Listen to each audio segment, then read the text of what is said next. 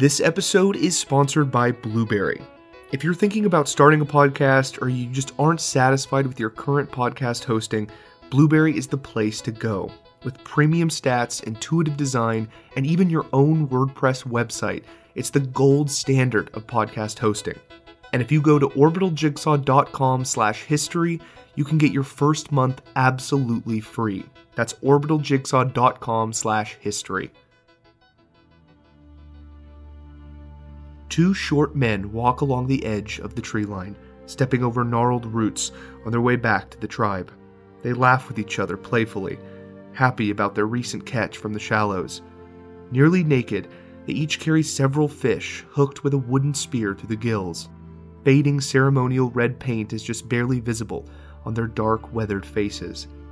As the pair walks up the well worn path to their tribe, they feel the sun setting behind them. The lower light doesn't make any difference, though, as the island is so familiar to every member of the tribe. The two men now make it to the small village around nightfall and begin to gather around a large hollowed out tree. A massive black scar of burnt wood stretches across one side. Inside the crevice are burning embers, now over a month old. The tribe has yet to discover how to make fire and are often dependent on lightning strikes on old trees to provide them with embers necessary to cook their catch.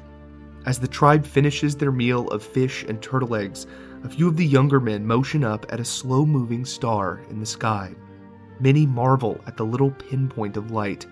Elders speak of the myth surrounding this familiar star as children get on their parents' shoulders to try to get a better view. That little point of light is the International Space Station. And this scene that I just described could have taken place any time that you're listening to this. This is the story of North Sentinel Island and a group of isolated people that live there and have been living the same way for the past 50,000 years. I'm Jake Barton. Welcome to Historium, Episode 41 The Island Lost in Time.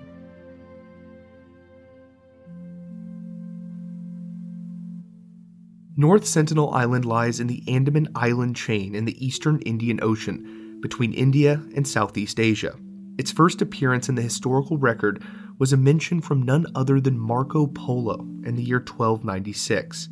He described the people living on the island as, quote, a most brutish and savage race, having heads, eyes, and teeth like those of dogs. They are very cruel and kill and eat every foreigner whom they can lay their hands upon. Unquote. Historians believe that he based this statement purely on hearsay and did not actually visit the islands himself. However, this acknowledgement proves that the popular rumors that the islanders were incredibly violent and possibly even cannibalistic were prevalent even back in the Middle Ages. One night in 1771, an East India Company survey vessel, the Diligent, passed by North Sentinel Island and sighted, quote, a multitude of lights upon the shore. Unquote. This is the first recorded mention of the island itself, but the surveying party did not stop to investigate. In those days, bonfires still shone from hundreds of coasts all over the world. So, the ship sailed on. In 1867, towards the end of the summer monsoon season, an Indian merchant vessel, the Nineveh, was wrecked on the reef off of North Sentinel Island. 86 passengers and 20 crewmen got safely to the beach in the ship's boats. On the morning of the third day, as these survivors sat down for a makeshift breakfast, they were suddenly attacked by the natives. The Nineveh's captain later reported, quote, The savages were perfectly naked, with short hair and red painted noses, and were opening their mouths and making strange sounds. Their arrows appeared to be tipped with iron. Unquote. The Sentinelese have no access to metal, but probably scavenged the metal from flotsam on the beach, as they apparently still do today. The captain and crew had fled at the first shower of arrows and escaped on the ship's boats, to be picked up several days later by a ship bound for the East Indies. At this point, the Andaman Islands were now officially part of the British Empire, although that would be news to the Sentinelese. So eventually, a Royal Navy rescue party was dispatched by steamer to the site of the wreck. It arrived to find evidence of the natives' attack, but the tribe was nowhere to be found. In 1879, Maurice Portman, one of the leaders of the settlements on the Andaman Islands, had a fascination with the new, still pretty racist, field of anthropology. He was incredibly interested in the island's tribes and their customs. By this point, the Sentinelese were already renowned for their violence and reclusiveness, which made Officer Maurice Portman all the more eager to explore North Sentinel Island. Portman landed on the island at the head of a large party of armed men, including officers, convict orderlies, and trackers recruited from other tribes on nearby islands that the British had already befriended. The explorers marched through the jungle, systematically crisscrossing the small island in search of the natives. They found a network of pathways and several small villages that looked to have been freshly abandoned. Portman was impressed by the island's fertile soil and its groves of tropical hardwoods, but he did not encounter a single living soul. The Sentinelese simply melted into the forest when they heard the Europeans approach. Finally, after several days of searching, Portman and his men managed to flush out a few stragglers, an elderly couple, and some children. In the interest of science, of course, the adults and the four children were brought aboard the exploring party's schooner and taken back to the port for observation. Unfortunately, Portman later wrote all of the captured Sentinelese, quote, sickened rapidly, and the old man and his wife died, so the four children were sent back to their home with a quantity of presents. Unquote. In later years, Portman gained moderate renown for his anthropological research and for having, as his obituary put it, quote, above all other men, the native touch, that rare and mysterious gift that attracts and makes friends at once with natives. Unquote. Over the course of his long association with the Aborigines of the Andaman Islands, he grew quite fond of them and came to believe, as he wrote, that, quote, in many ways they closely resemble the average lower class Englishman from the countryside. Unquote. Once, when visiting London, Portman addressed a meeting of the Royal Geographical Society where he described his various adventures among the Andamanese. He concluded his speech by saying, quote, Their association with outsiders has brought them nothing but harm, and it is a matter of great regret to me that such a pleasant race are so rapidly becoming extinct. We could do better to spare many another. Unquote. By 1896, the Andaman Island chain was being used as a penal colony by the British Empire. One of the inmates, a Hindu convict from the Indian mainland, escaped the penal colony on a makeshift raft. He drifted across about 30 miles of open ocean before landing on the beach of North Sentinel Island. A search party found his body there some days later, pierced in several places by arrows and his throat cut. No natives were sighted. After this, the island was left alone for nearly 80 years. Meanwhile, the world entered a new century. Countries industrialized and became interconnected. There was a world war and then a second, with a cold one to follow. Soon, total nuclear annihilation became a real possibility. But the tribe on North Sentinel Island continued going about their daily lives. North Sentinel Island was not visited again until the spring of 1974, when it was visited by a film crew that was shooting a documentary titled Man in Search of Man, along with a few anthropologists, some armed policemen, and a photographer for National Geographic. In the words of one of the scientists, their plan was to, quote, win the natives' friendship by friendly gestures and plenty of gifts, unquote. As the team's motorized dinghy made its way through the reefs towards the shore, some natives emerged from the woods. The anthropologists made friendly gestures, and the Sentinelese promptly responded with a hail of arrows. Eager for more of this fantastic footage, the dinghy proceeded to a landing spot just out of arrow range, where the policemen, armed in SWAT team regalia, disembarked and laid gifts on the sand, including a small plastic car, some coconuts, a tethered live pig, a child's doll, and some aluminum cookware. Then, they returned to the dinghy and waited to observe the natives' reaction to the gifts. The natives' response was to fire more arrows, one of which hit the film director in the left thigh. The man who had shot the arrow laughed proudly and then proceeded to shake his genitals in their direction. The other Sentinelese natives went over to the gifts and buried them in the sand. With a large arrow, honestly more like a spear, sticking out of a bloody wound in his thigh, the director ordered everyone to retreat from the island. The next year, the exiled King of Belgium, on a tour of the Andamans, was brought by local dignitaries for an overnight cruise to the waters off of North Sentinel. Mindful of lessons learned the year before, they kept the royal party out of arrow range, approaching just close enough for a Sentinelese warrior to aim his bow menacingly at the king, who expressed his profound satisfaction with the adventure. On August 2, 1981, a Panamanian registered shipping freighter called the Primrose was trudging through heavy seas in the Bay of Bengal in the Indian Ocean. Sometime around midnight, the ship became lodged on a coral reef. As dawn broke, the captain and crew noticed that they were very close to a small island. Checking the charts, they realized it was the infamous North Sentinel Island. Close to the beach and in no danger of sinking, the captain ordered the crew to wait in the ship for help to arrive. A few days later, a band of natives emerged from the forest, their dark and painted skin contrasting with the white sand beach. They were naked except for narrow belts that circled their waists, and they were holding spears, bows, and arrows, which they had begun waving in a manner that seemed not in any way friendly.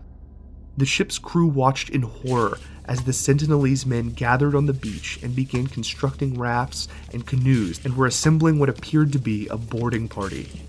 Not long after this, a wireless operator at the shipping company's offices in Hong Kong received an urgent distress call from the Primrose's captain, asking for an immediate airdrop of firearms so that he and his crew could defend themselves.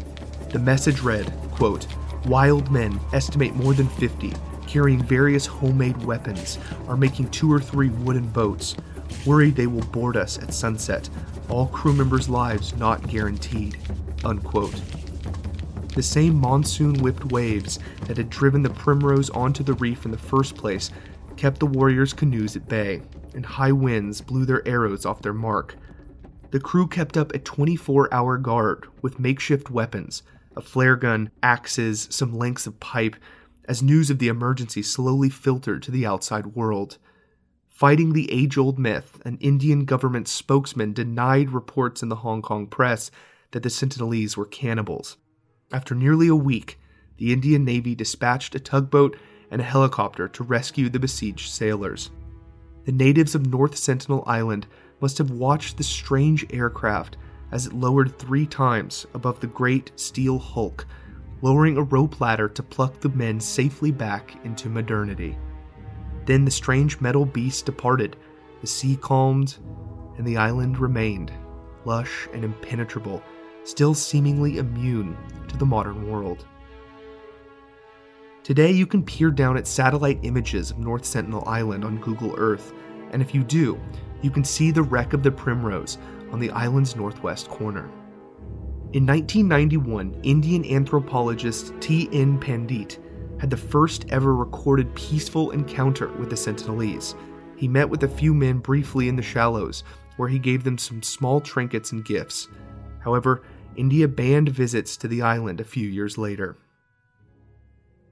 After the brutal tsunami on Christmas Day 2004 that devastated much of Southeast Asia, the tribe on North Sentinel Island was thought to have been completely wiped out due to its very close proximity to the epicenter.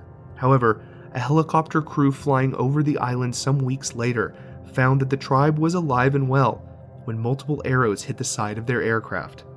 The Sentinelese had somehow managed to get to high ground, meaning they must have some predictive knowledge of tsunamis. In 2006, two fishermen sought out the bountiful shallows of North Sentinel Island, despite the Indian ban. At night, while they were sleeping, their small boat drifted too close to the banks. Their bodies were found on the beach a few days later by an Indian Coast Guard helicopter. When they tried to retrieve the bodies, the helicopter was met with the now customary hail of arrows. In a somewhat controversial move, India decided not to prosecute the Sentinelese, as many more deaths could result. Since then, there has been no contact between the Sentinelese and the rest of the world. A three mile exclusion zone has been established around the island. But our collective curiosity still remains. The question is often raised what, if anything, do we do with North Sentinel Island? And why are we so interested in the first place? Maybe it's simply our old beliefs rooted in colonialism, seeking to bring industry and commerce to every corner of the earth. Or maybe we look at the Sentinelese as a mirror into our past selves. But it's apparent that the Sentinelese and other tribes like them captivate us. Every year or so, a supposed ancient pre Neolithic tribe is, quote, discovered. But more often than not, these stories end up being hoaxes or they're greatly exaggerated. Many of the tribes people already wearing baseball caps and smoking cigarettes when the film crew gets there. What various lost tribes and the Sentinelese teach us is that any isolated tribes that are left are not lost, they're hiding. And by looking at what tends to happen to native people when supposedly civilized people arrive, well, who can blame them? And so, the Sentinelese, or whatever they actually call themselves, will continue to live in their pre Neolithic bubble, blissfully unaware of the radio waves, television signals, and satellites flying silently overhead. Living like hunter gatherers from ages past and possibly dying of diseases cured ages ago, the people of North Sentinel Island will try to defy the odds. Whether it's possible, even with pollution and climate change, to maintain their stubborn isolation forever is unknown, but they can certainly try.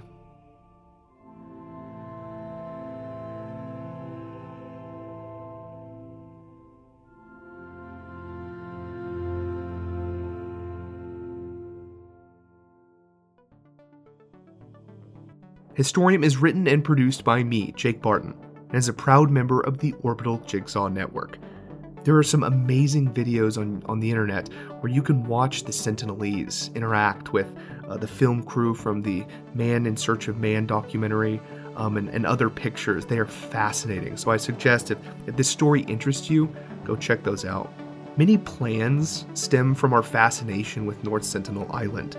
A common one is sending small drones to the island to keep an eye on them for anthropological reasons or purely for human curiosity. Others think that that would violate the tribe's privacy and agency. But if you'd like to discuss this episode or any other episode of Historium, you can do so on Facebook, Twitter, and Instagram. I'd love to hear your thoughts. If you want to support the show, you can do so on Patreon. Starting later this year, $5 a month patrons will gain access to a bonus episode feed where you can hear some mini episodes and some behind the scenes stuff as well. Another way to help out Historium is to share your favorite episode with a friend. As always, thanks for listening.